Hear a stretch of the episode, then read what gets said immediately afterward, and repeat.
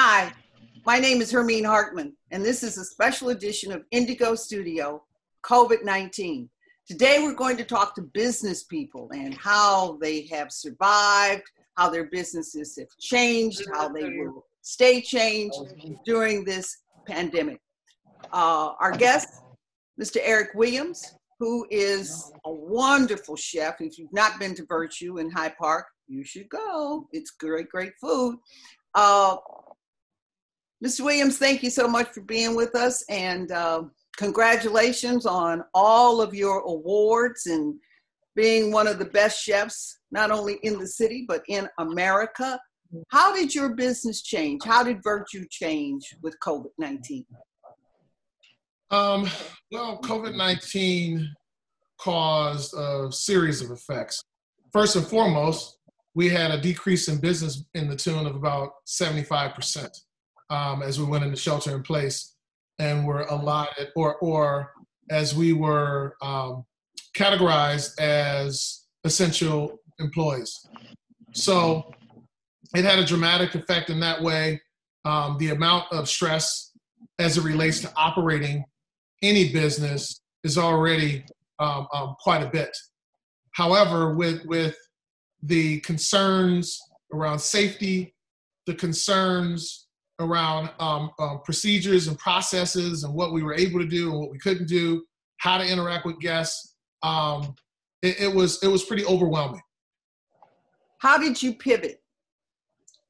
Did you just stop business or did you start doing something new? Well, we started doing something new, and and and, and the immediate was uh, what we set out to do was make sure that our team was in a position to sustain themselves. And so, where some businesses chose to furlough right away, we went immediately into takeout, which was an option for us. And that takeout was not done to be profitable. It was done solely so that we would have revenues coming in, that we would be in a position to create a, a strong nest egg for our, our team, and also so that the team itself we're in a position to um, um, create savings really rapidly. Mm-hmm. Now, Barbara, Barbara Bates is a fashion designer, couturier, and I have a wonderful closet full of Barbara Bates designs. And now we are doing masks. So, Barbara, you went from fashion to making designer masks. Is that proper to say? Uh, kind of, sort of. Yeah. Okay. All right. So tell us how this affect how COVID nineteen affected your business and what you did to survive. Uh, it's actually been a, a bittersweet situation when um, you know they started the shutdown. Um, I was more than ready to take a break. I had just lost my mom several days before we were wow. sent on the shutdown. And so I was still looking for time to just try to sort all of that out. And um, while at home, all you could see on the news is how first responders didn't have enough PPE equipment, especially masks. They were reusing masks, wearing them over and over, and the fact that they needed to have a mask. That was like the huge thing on the news. And I really didn't even like look at that. I didn't look at it to say that, oh, I could do something. But a friend of mine um, called and said, you know, that's something that you could like go right into. You should start making the mask. But I really wasn't interested. I had no interest in anything at that point because I was still trying to wrap my head around, you know, um, my broken heart from my mom. And then a second friend called me who I really um, respect. Not that I didn't respect the first one, but a second call came through with the same kind of converse, conversation. And at this point, um, it, I had been in the house for like four days. I just found myself, you know, just constantly eating, and I thought, okay, yeah, maybe I could do some uh, some equipment. And then I just saw like just people all over the U.S. and just people um, just so just so hardened by all of this and there was something i could do since i had those things in place sewing machines and people who could sew. So the first thing that i did was i called people to ask them could they come in and work for a week and sew for free? Because i didn't have money to pay them with and i was going to give this to um, two hospitals one being um, jackson park and one being sinai hospital. And uh, i had no idea even how to make a mask I had I just i mean i had no idea of anything about it. I had about five people who said they'd come in to help out I reached out to a few fabric people and asked them to donate fabrics.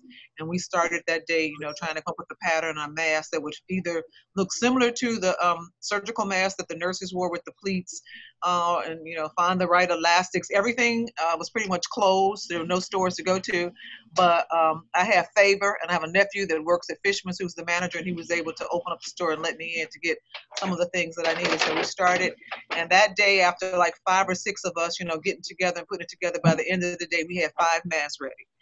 Not wow. 500, but five we could not figure out like you know like really everybody kept showing me designs i'm like no that's not right that's not right but actually probably like by the end of the week we had probably close to maybe uh, five or six hundred masks, and I was going to separate them and give them to Jackson Park and Sinai. Jackson Park, actually, I got a phone call from someone who said we're not going to be able to accept your masks because um, we just don't really know anything about them and you know how you're making them, and they're not up to the standard or the codes that we need for hospitals, and we just don't want to get in any kind of trouble, so we're going to pass on your gift. And so I felt some kind of way about that because I was like, you know, at the end of the day, you guys aren't really researching what this is all about. If you look further into it, you could take a mask that's just made out of toilet paper or anything, put it over the mask you already have just to save it and give it a little more life. Since you're saying that you guys are wearing the mask over and over again, and since you did call me a second time to say, hey, where are those masks? I know it was needed, but they passed on the mask. I gave all the masks to Sinai. But that also prompted me to find out what makes an incredible mask. And I did that. A friend of mine helped me. I found out what is an N95 made from? Why is it N95? Why does everybody keep screaming N95, N95?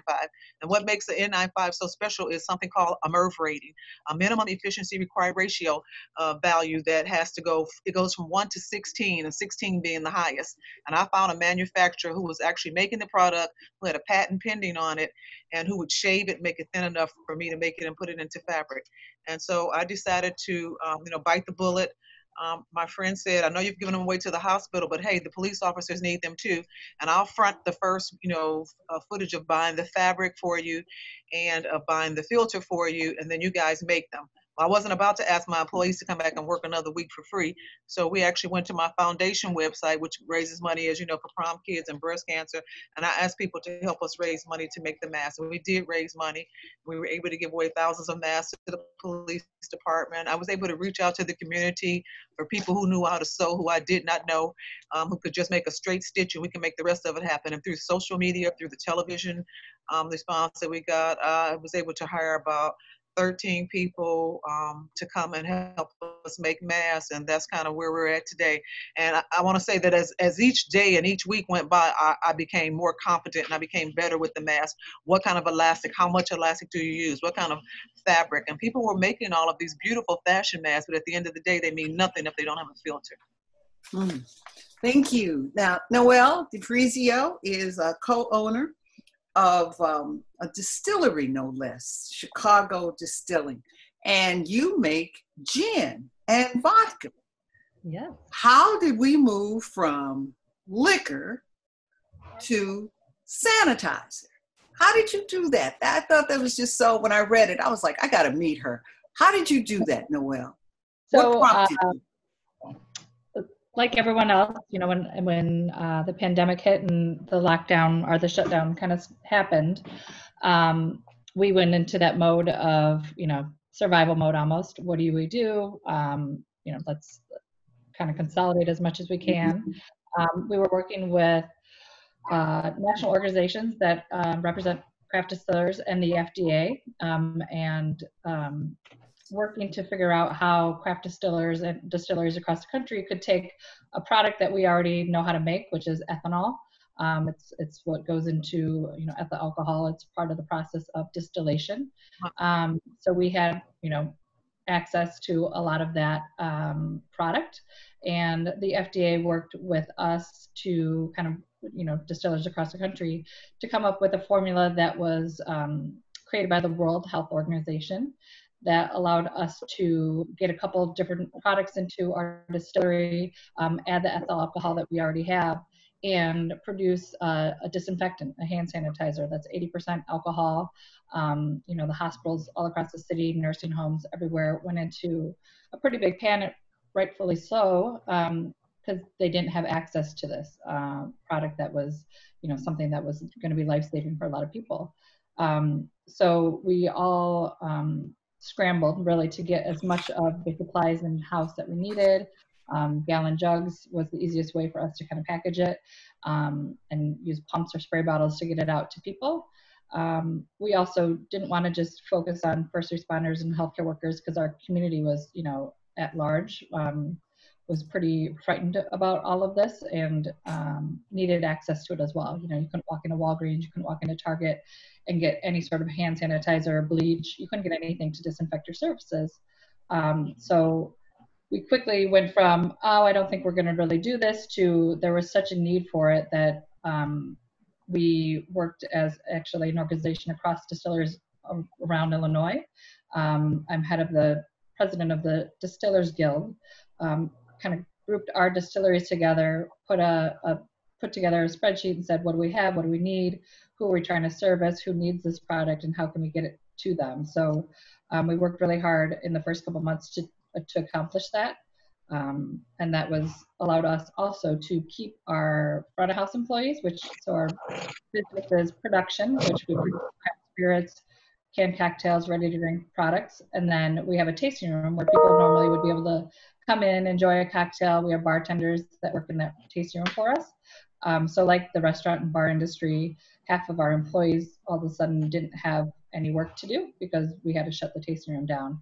Um, we trans- transitioned them to working into our production side of our business, which kept all of our employees working, um, allowed them to probably make a little bit more money than they um, had been making in the bar side of our business. Um, so that was something that was really important to us as well. Wow. So you did half gallon bottles and you did them for the hospital initially, right? And nursing so homes. We started with, you know, first responders, um, the you know police officers couldn't get their hands on anything. Um, our EMTs, our neighbor is you know an EMT, and they instructed us like no one can get access to any of this product.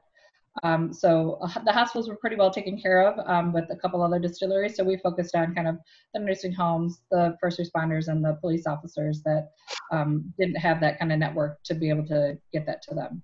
And then we opened it up to our community about a month later.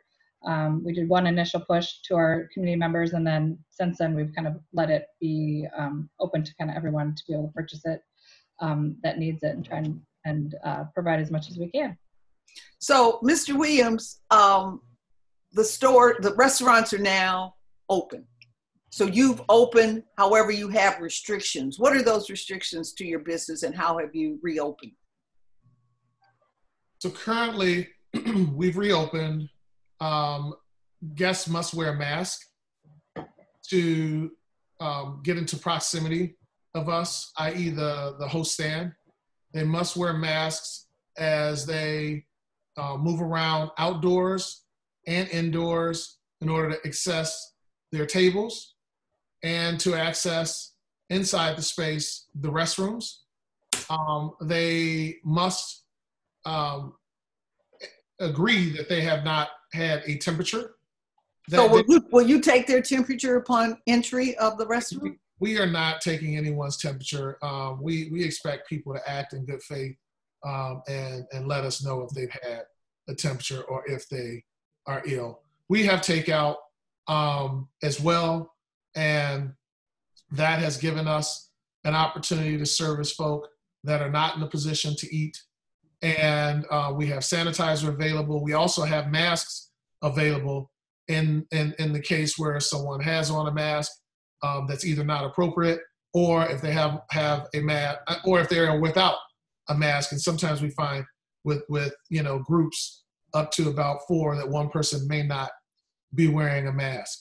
Um, and so those are the processes that we're taking outside of the building. Inside of the building, all of the cooks are washing hands a lot, like more than we've ever washed mm-hmm. hands. Uh, we do not carry food to a table without physically having gloves on. And so uh, we made a greater investment in terms of, of our PPE. Um, in addition to that, everyone in the kitchen is wearing masks. Um, and so those are the initial steps that we're taking. How will business change forever for you?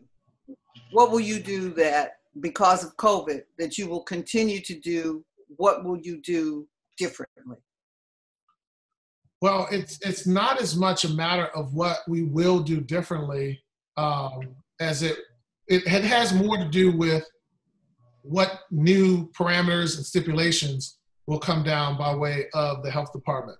Um, restaurants are really managed with an extremely high expectation. And, and many of us would argue that we're probably better prepared outside of hospitals than any other group that handles product. There's a real legitimacy around the phrase food poisoning. And seeing that we're in a position to physically harm people because they're ingesting a product, um, there's just a lot of extreme care taken, taken in restaurants and definitely restaurants that I manage and operate and alongside of the many colleagues that I have throughout our great city. So we will be eating outside for a while. Yes. And then we will go inside. What's the timeline look like? I'm not I'm not exactly sure. So we we try our best not to put too much stock in timelines because as we've seen over the past, you know, um, um, couple of months, things change pretty rapidly and then they change back. Mm-hmm. If you remember, we were told that we didn't need to wear masks, and then all of a sudden, everybody needed to have a mask on mm-hmm. uh, because the ratio of contracting disease was much lower if two people had masks on. And so, so we don't put stock in that. We we we manage our business like the elders taught us to, one day at a time, baby, one day at a time. That's that's all we got, right? That's all I we got. have. I got a minister friend. He doesn't get to the day. He says we live by moments. we live one moment at a time.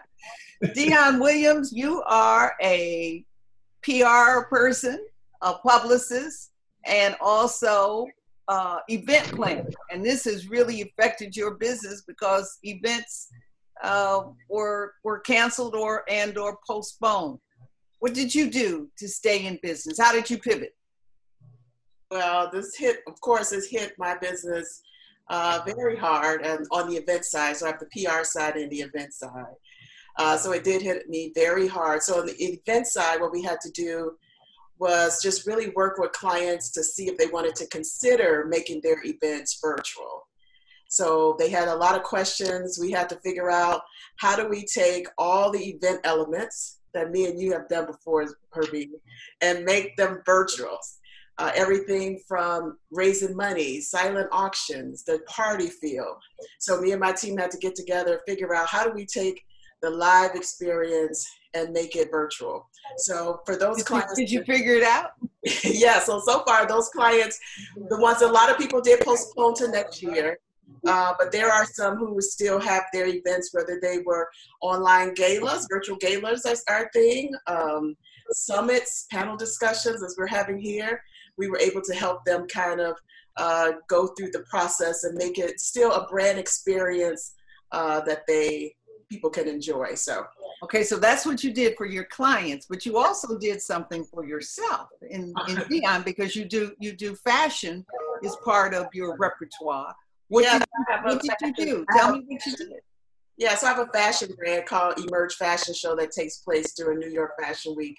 And so on my PR side, uh, what we've done with other brands is telling people that content is king. So when people were at home and we have a captive audience, uh, it is very good to be able to provide a ton of content. So with my PR clients, we've been doing a lot of content. So whether it's using influencers to get the brand message out and products, uh, we've been doing all of that. So I decided for myself um, to provide content, and that's with doing Facebook Live shows with special guests on the fashion side. So we've had Andre Leon Talley, who was a former Vogue editor, on the show, and then we're looking forward to different other people in fashion um, that I'm doing, just to get the. This helps people um, kind of bring more visibility and increase your brand um, in a different way since we can't go out. Thank you. Now, Nicole, will hand sanitizer now be a part of the product production of what you do for uh, your distillery for chicago distillery will that just be a will that be another branch another entity so of your business uh, or will you stop right so uh, at some point we will stop um, we were so we're licensed by the federal government the uh, ttb um, they granted us a privilege to be able to make hand sanitizer. It wouldn't be something that we normally would be able to do. Um, and that expires at the end of this year. They have extended it. Um, it originally was until June 30th, and now it's December 31st of this year. So, you know, knock on wood, there we're, we're hoping that this is under control and we don't see a big second wave in Chicago or third wave. But um, you know, if there does become a, an extended need for it, we certainly will continue to make it. Um, as restaurants open, as we go into um, to phase four from phase three, you know, I think in, in schools reopen, there's certainly going to be a need for keeping everyone safe and our um, environment sanitized. So we'll continue to have product in hand to assist in any kind of those um, moving forward. But um, it's we've started to focus back on the production side of our business, making our canned cocktails and our ready to drinks, which is a, a pretty big thing um, since COVID hit. People are kind of stuck at home, so uh, that is where we've kind of turned our focus back to. But we do have plenty of stock of the sanitizer to help us through the next couple phases. So we've been joined by Anna Mitchell, who is also in the wonderful world of eatery with a food truck. She's a caterer and has a food truck. How did COVID affect your business, Anna? Hi, thank you for having me, guys. Um, and uh, we actually also have a kiosk that's inside the LaSalle Street Metra Station, mm. which is where we do the predominant, where we predominantly do a lot of our um, uh, where we do a lot of our selling, and it affected us tremendously um, because people because we, come to work, right? absolutely. I think there was at one point that the ridership for Metra went down by 95%. Wow. So as you can imagine, that affected us tremendously. And we actually ended up having to close. And so we uh, sought after um, private um, catering gigs, anything that we could possibly do. But, you know, it was still problematic because people weren't really you know, trying to hire people because, of course, we're in the midst of this pandemic. So it's been a struggle, but you know, we're here. so, did the food truck? Now you got a food truck. So, did the food truck continue? Did you did you continue to go on the street? So no, we did not continue to go on the street because I was just kind of iffy. I had asked the city of Chicago and just other places where I was allowed to, and I wasn't really sure um, how we could get the food truck out there. And of course, you know, you certainly don't want to violate any of the uh, food truck laws. Um, and then, of course, out in the uh, suburban area, they really weren't allowing you to come. And there was really no place for you to really go because, again, um, if you're going to try and go downtown Chicago, there was no one there. You'd mm-hmm. have to try. And so our strategy was let's go to apartment buildings, but some of the apartment complexes weren't allowing you to go there. You couldn't go to business complexes because no one was there. So, you know, I know some people had been really strategic in how they uh, had their food trucks out, but you know, with us having the kiosk and and the food truck, it just seemed like we just couldn't, you know, there wasn't a cohesive um, uh, a plan for us to just really get it out there so that we could continue to sell. And so what I ended up doing, believe it or not, was uh, working for Instacart because you got to, you know, you got to pay the bills. okay, so you you so business halted for you. Business completely halted for me for the last three months. Mm-hmm. Okay, so now with the reopen, you're back in business. The food truck is available. We're back. Uh, yes, the food truck is available. We are back in business. We are, um, but you know, again, going downtown, it, it's still slow. Um, Metra's hours traffic to build back up. Right, right. Um, uh, my first day was last Monday, and I think we had a total of ten customers that oh, came God. through. Right. right. But you know, it's a, you know, I, you know, it's it's just one of those things where we know we have to build back up. You know, we have to just continue um, just being there. We need them to know that we're still there mm-hmm. you know that we haven't you know we're we're still a part of the community the metro community and they can come in they can get their goodies and of course letting them know that our food truck and stuff is still there and you do something interesting for students with scholarships through your tip yes. tell me about that yes. what do you do yes ma'am so um, for the last two years, and we're very excited about this. Uh, we just announced our scholarship winners for this year, and we'll do a, a virtual celebration for them next Saturday or this Saturday coming up. Um, we have collected our cash tips um, from all of our customers who come and we give them to our college students or we give them to students who are graduating, excuse me, we give them to African American graduating seniors who uh, aspire to be entrepreneurs. We're trying to build that whole, you know, be that entrepreneur, go out here, start your own business. Mm-hmm. And so the scholarship is primarily for those who either want to pursue their college degree or if they they're not interested in going to college they want to pursue a trade school or let's say they're not interested in doing either but they have a plan um, they have a business plan. So it's seed money for them if they'd like to start their business or if they have an existing business they can use that money for that. And so this year we're excited that we were able to award five students and um, it's not a huge amount. We have three $1,000 winners and two $500 winners. And then all the rest of the uh, applicants get $100 because we want to keep that momentum going so that they can, you know, hey, this is a little something. Because I always go back to how I started as a catering company, going to people's homes.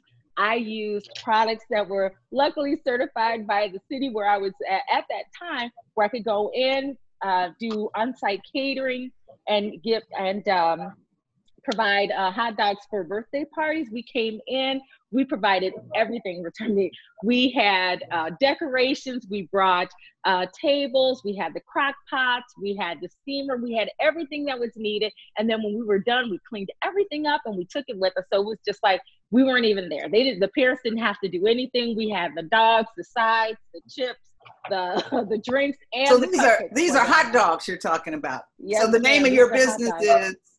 Gobble dogs. Gobble mm-hmm. dogs. So you yes, do a like variety turkey. of hot dogs? Yes right. ma'am. Variety of turkey hot dogs. Turkey hot dogs okay. Right. So Bates, I'm sorry. Oh, I'm sorry. I was just going to say that the premise of our scholarship was to even just to give those who were participants um, just a hundred dollars, it only cost me about $150 to start my business. And so I wanted these students to know that you don't have to go into debt to start a business. You can have a little bit of seed money and start off small and then grow. I have uh, modest growings, but I've you know, here I am now with a food truck, uh, you know, catering business, and you know, a kiosk that we're working out of. So we're that's, very proud of our company. That's called bootstrapping at its finest. Yes, ma'am. And we're able to give back to our community. There so. you go. And that's the way that's the way a lot of women start their businesses. Yes, ma'am. Barbara Absolutely. Bates, you know a little bit about that. But let me ask you, I know you um, you're doing mass. Will mass become a part, uh, division perhaps of Barbara Bates Designs? Will that be will that stay with it with you? Will that be permanent? Um, I'd venture to say probably yes, it would. Um, um, Can we see some of the mask you did? I know you did some. You did some. Eventually, we did. You got to the designer mask.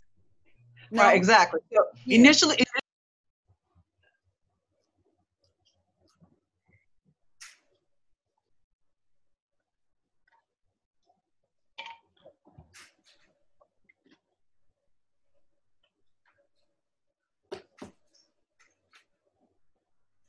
initially when we started out, the masks were pretty simple. They weren't designer. They didn't have prints.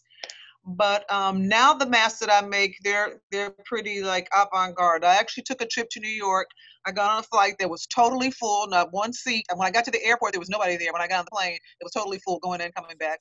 And I went and bought some of the decorative fabrics that I normally use for clothing and I, I make designer masks. So I have a website that's set up with designer masks, and on the weekends I open up to the public on Saturdays, and I let people come to the studio and buy masks. But I can't wait to get back to fashion. I can't either. Can I can I get the mask to match my to match my suit?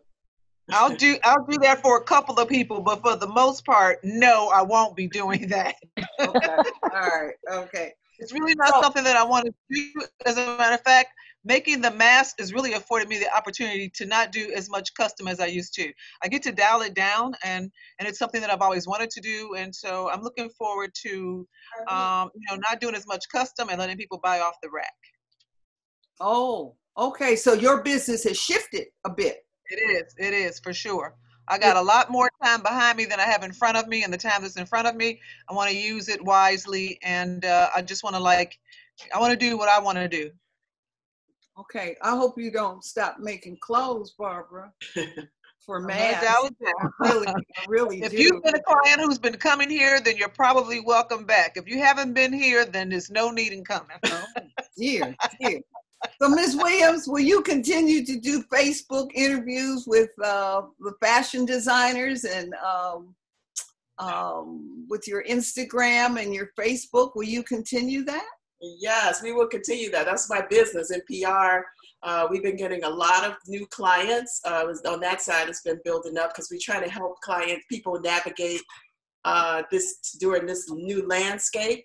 So content is king. Content. I love that you continue to do content, and I will also recommend the food truck owner to do content because people want to know what to do at home. So she used to do a catering company. So we do a lot of content on everything, whether it's hair, how to do our hair, how to do what fun can you do with kids at home. So I recommend content is king. Do your IG um, or your uh, Instagram live on how people can make food at home with their families. Those are all great content. You'll build your brand you'll bring more visibility to you, more people than the people that were there at your food truck. So now you're expanding. So we definitely, I'm going to keep on with the content creation that we have been doing, the events. Okay, maybe next year. but hopefully next year, please next year, please, please, please next year, because I still love live events, even though we're doing virtual. And the Emerge Fashion Show, you know, New York Fashion Week happens twice a year. If we finish the one in February, luckily in time before COVID. And now we're preparing for September. So I have to figure out if it's going to be a live event or is it going to be uh, streaming or a hybrid, which is a little bit of both. Uh, so hopefully by the end of the quarter, um, the final quarter, we can have some live events, but we're all planning for live events for 2021. Right, right. And, and we just got to wait and see what 2020 is. 2020 will be the year that was, right? right. Nicole, what's the new normal for Chicago Distillery? Um, so I think um, it's yet to kind of be determined what our tasting room is going to end up looking like. We do some smaller private events, so I think that will be a, a good thing for us. Um, you know, 10 person events, 15 person events where we do cocktail classes and education. Um, for us, you know, we we uh, back in 2017 started canning our own cocktails, so ready to drink, and this year we just launched a vodka seltzer line. So I think given um, the growth in that category, you know, 130% year over year in, in that category alone, and how people have kind of changed their habits and um, just I think uh, people willing to kind of stay home or wanting to stay home a little bit more now, and not necessarily go out, which, you know, half of our business is selling to bars and restaurants. So, you know, while they get up on their feet again and, and we partner with them on that side, um, we have our can cocktails that we can um, allows for them to also use those as a you know zero touch you know here's a something that no one had to put their hands on outside of you know handing you a can that you can open yourself um, or someone can do that same thing at home um, by themselves pour it over a glass of ice so we see that kind of side of our business picking up and, and really steering our direction in that of kind of the do it yourself um, at home or, or how do we partner best with the bars and restaurants to give them what they need as well. So ladies, we've all been in business. We all sound like we uh, bootstrap startups. Uh, what have you learned about yourself as an entrepreneur? Because I know I feel like I'm starting all over again. I mean, because what I've done and I've done the content, but moving from newspaper to online and now Zoom uh, and Facebook and so forth.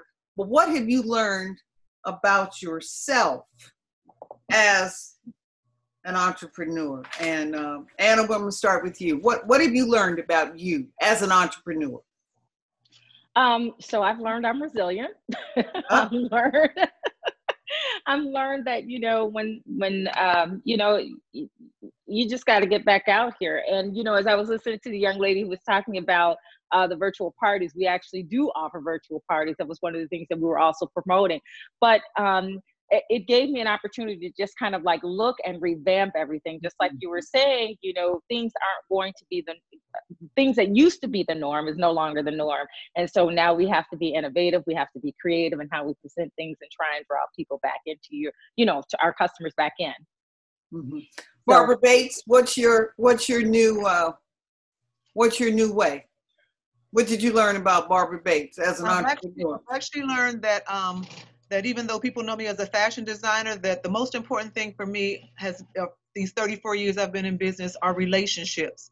The mm-hmm. relationships that I've garnered for the past 34 years are the things that have made me strong and to keep it moving today by not burning bridges and just by doing the right thing the doors have opened up the floodgates have opened up for me during a time when so many people are not having that opportunity so i thank god for you know, good relationships, friends and family and customers.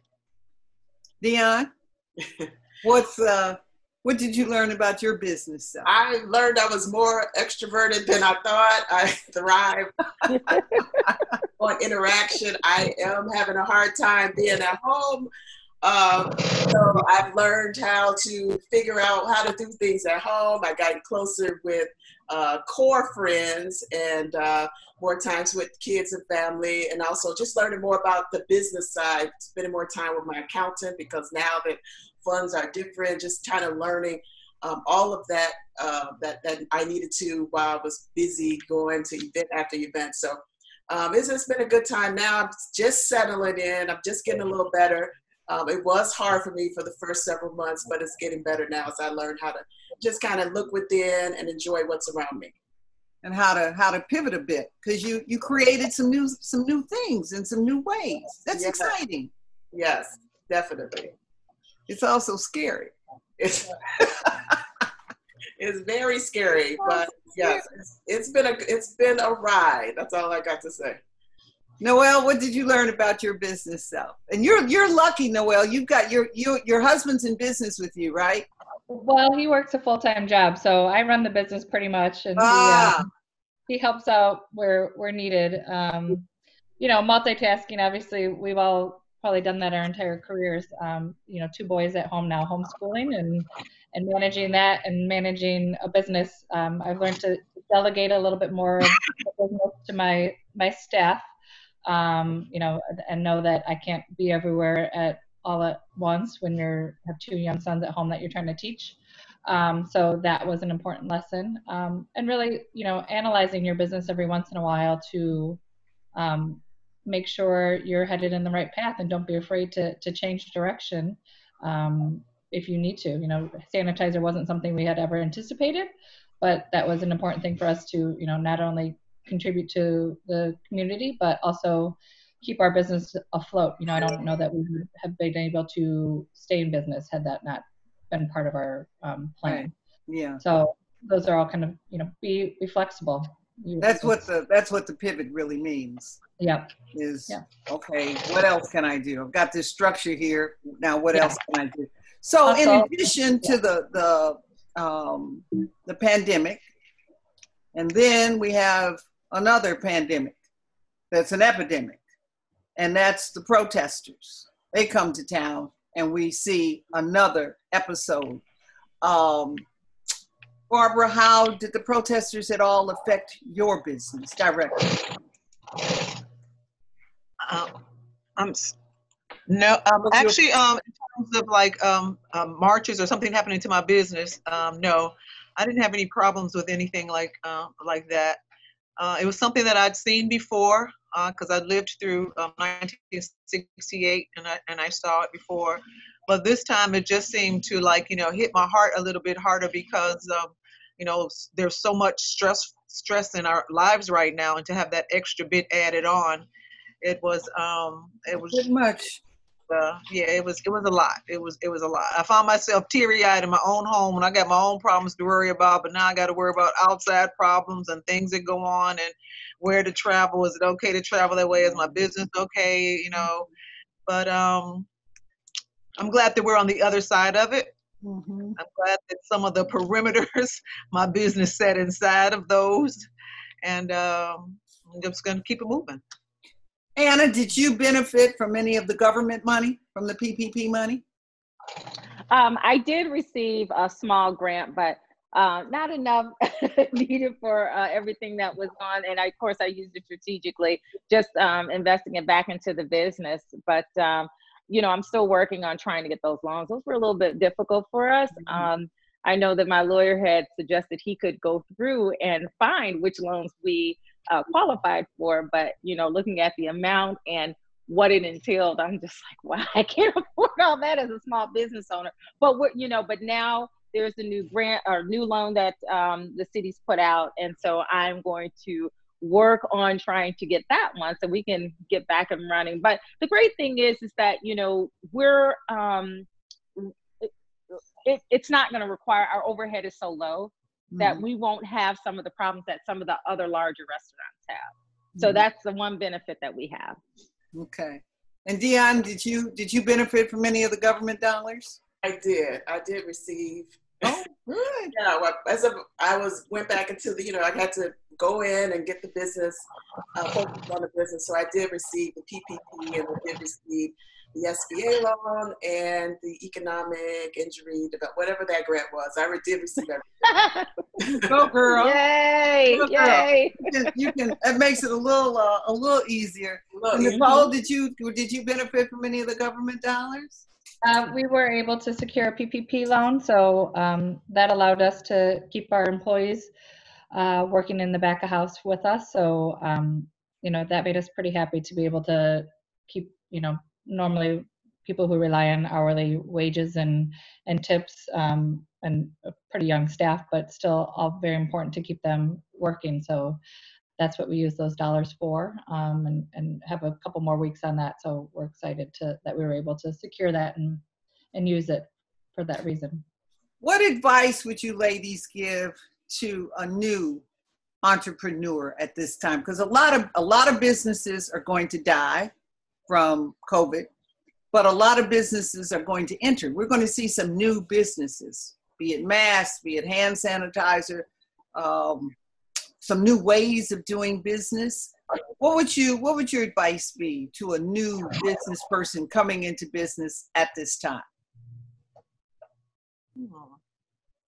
Barbara, what would you what would you tell a new business person entering? Um, I mean, I mean, I mean, that's like that's like so so broad. It would really just depend on what it is, because if it's something, um, you want to stay truthful. You want to be true to the product and what the product is. You don't want to bust anybody's bubble, or you don't want to shatter anybody's dream. And a lot of times, young people, you know, will come up with ideas that, you know, and sometimes we know that that, that business is not going to fly. But I'm not one that likes to you know, discourage somebody from moving on to whatever their thoughts or their dreams are. Because if I'd have died and come back a million times, I never thought that I would be making masks. And I guess I just you just have to tell somebody that whatever product it is you're making, you want to just be try to be the best at the product that you're making. Try to make the best product that you can possibly make. Try to make sure that you're doing it for the right reason and that the product can stand up to scrutiny. Sometimes when you're doing stuff yourself and it's not made through a big company, people want to inspect it and turn it inside out because they figure that there's got to be something made wrong with it if it's a do-it-yourself, which is you know sort of what a small business is, more or less not a do-it-yourself, not a big General Motors. But at the end of the day, just putting forth a great product that will stand the test of time, that's where you should be focused at. And so you did you did your mask went to um, Mount Sinai Hospital and went to police. Um, did did did others come to the you? initial, yeah, actually, the initial product went to the hospitals and to the police department, and then um, the mayor put out uh, for a contract for one million masks, and I was afforded to uh, the opportunity to um, to get a contract for that as well. So making masks for the city, and then with all of the publicity that I received, and you know the work that I've done in the past in terms of you know just being somebody who people know for great fabric and decent fashion and people came to me for the fashion mask. So it's been something that um I, that I just never saw coming. But the fact that I get to do like multiples, I get to do mass as an M A S S mass production. I have people that are cutting thousands of a product at one time, and you know with custom it's just one, one, one. right. And I like the fact of seeing thousands. The money is much smaller, but the return is just as big, if not greater. And I like the fact that people that don't have like huge tailoring skills can still come and they can join in on this. There are machines that can do some of the work that the people are doing to make the mask. But I strongly believe that manufacturing needs to stay right in the United States. I am totally against going the country just to get a cheaper price. Yeah, it's going to cost you more to have it made here, but the money will circulate in our community, in our state, in the U.S. We're a stronger, better community for it. Because that was that was a problem. We really got caught into a distribution problem that we had to wait for another country to give us what we absolutely needed as an essential product. So I'm so glad to see you do this. people realize that. I hope that people definitely realize we need to start manufacturing right back here. We need to grab some of our young people in the community and teach them some of the manufacturing skills that some of us are doing right now. I think that's a big lesson that uh, American business has uh, has learned. Dion, what would you tell that new young person uh, going into business? What what advice might you give? Uh, well, I will tell them. I talk to you know young people all the time about starting businesses, and I just tell them first of all, it's super hard. I think um, I would reconsider if I had to go back. I really would. But uh, just make sure that the structure of your business, all the foundation is there and not just, you know, going out because you're trying to be Instagram, have Instagram, Instagram posts and seem like a boss. But uh, just make sure that the foundation of your business uh, is, is secure. And I would say, um, you know, job, um, you know, consider keeping that job until your business is really making the money it can for you to um, to sustain for you know a period of time. Because something like this which hit us unexpectedly uh, yeah. we had to be ready and have space savings to be able to get going. So um, that's what i would uh, recommend. Make money but also save it for the rainy day that might come that you don't because no nobody saw this coming. I mean you just were not prepared for this in no shape form or fashion the uh, the force of the external force. The force came upon us. That's right. it came upon us. Nicole, what would you what would you tell that new distiller? What what what would you say do or not do? I think Rules first and the road.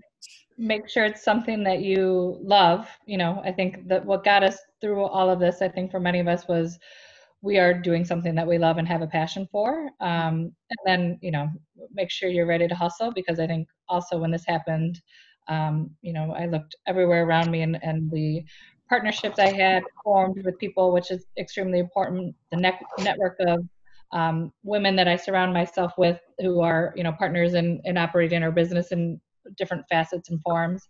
Um, you looked around and saw how everyone was just hustling and, and you really have to be willing to do that i think to you know love what you're doing um, in order to do that you know then you hustle and and make sure you're surrounding yourself with right people who are you know like-minded and um, you know will support you when when things kind of turn out like this um, and you support them in turn. So i think that's all really important things to make sure when, anyone going into business. When i started business the uh, the accountant who did my business plan when he handed me the final business plan, he says, Now you're about to enter a whole new world with new friends because your friends that you have now are not going to be your friends any longer. And I was like, Oh no, that's not going to happen. He says, You're not going to want to hear about their issues, and they are not want, going to want to hear about your business. And I didn't believe that. I thought that was you know, I thought it was sexist. I thought it was very cold. I thought it was like, how dare you say something like that? And then about a year later, I called him and said, my goodness, you were so right because my girlfriends were talking about how to make a cake, what kind of underwear they should buy for their husbands and i mean just silly and i just thought oh my god this and they and i was talking about well you know i got to sell two more ads and then I'll be secured and all that. And they were like, what is she talking about? So you get weird. So, I mean, we're friends, we're still friends. Yeah. But uh, the relationships, that is absolutely the truth. It does um, changes. It changes. Herbie. Yes, ma'am. I would say also to uh, relationships, but also people who mentors, people who are in business that you can uh, talk to and get information from. So I have been fortunate to have many of those which include yourself and yeah. Bates. Um, many, so many people in Chicago who were business, who are business icons, who I looked to and studied throughout the years, helped me tremendously. So that means you're gonna give me and Barbara our money back. We're gonna get refunds since we were mentors too. you uh you've grown so nicely. I'm so proud of you that you uh that you have grown and mentoring I guess that's the thing we should talk about. Mentoring is so important. You know, when you, you go to business school and they give you all of the um, techniques and strategies and so forth, but one of the, and, and of course, your money and banking and all that, but really one of the most important and I think valuable things that can happen for you in business is the hands on mentoring for somebody to say, no, let's not do it like this. Let's do it like that. Let's take the idea, let's perfect it a little bit more. Mentoring is so important. It's important for you to be mentored, but then I hear all of you all saying that you have mentored somebody. And that's the, it's very important to do. It's critical. It's critical to success because what we all now can teach is you might be going down the road doing one thing and you might have to shift. You might have to turn the corner and stop making clothes and start making masks or stop having the event at the hall or the pretty restaurant or the beautiful hotel. How do I do it virtually? How do I do the um, um, the kiosk? How do I shift to the truck? How do we stop making liquor and start making center? If somebody would have had this conversation five years ago with all of us, we probably would have said, now that person's really crazy. That is not going to happen. That is impossible, and so on. But here we are. It's our reality. So we have new realities. We've got new. Um, we've got new businesses. We've got new divisions in businesses. We've got new ways in uh, business. So in 2020 we'll go down as the year that was. And I thank you all for being with us to share your experiences, uh, which is very healthy and wealthy. And good luck, and God bless us all. Thank you. Thank you. Thank you. Thank you.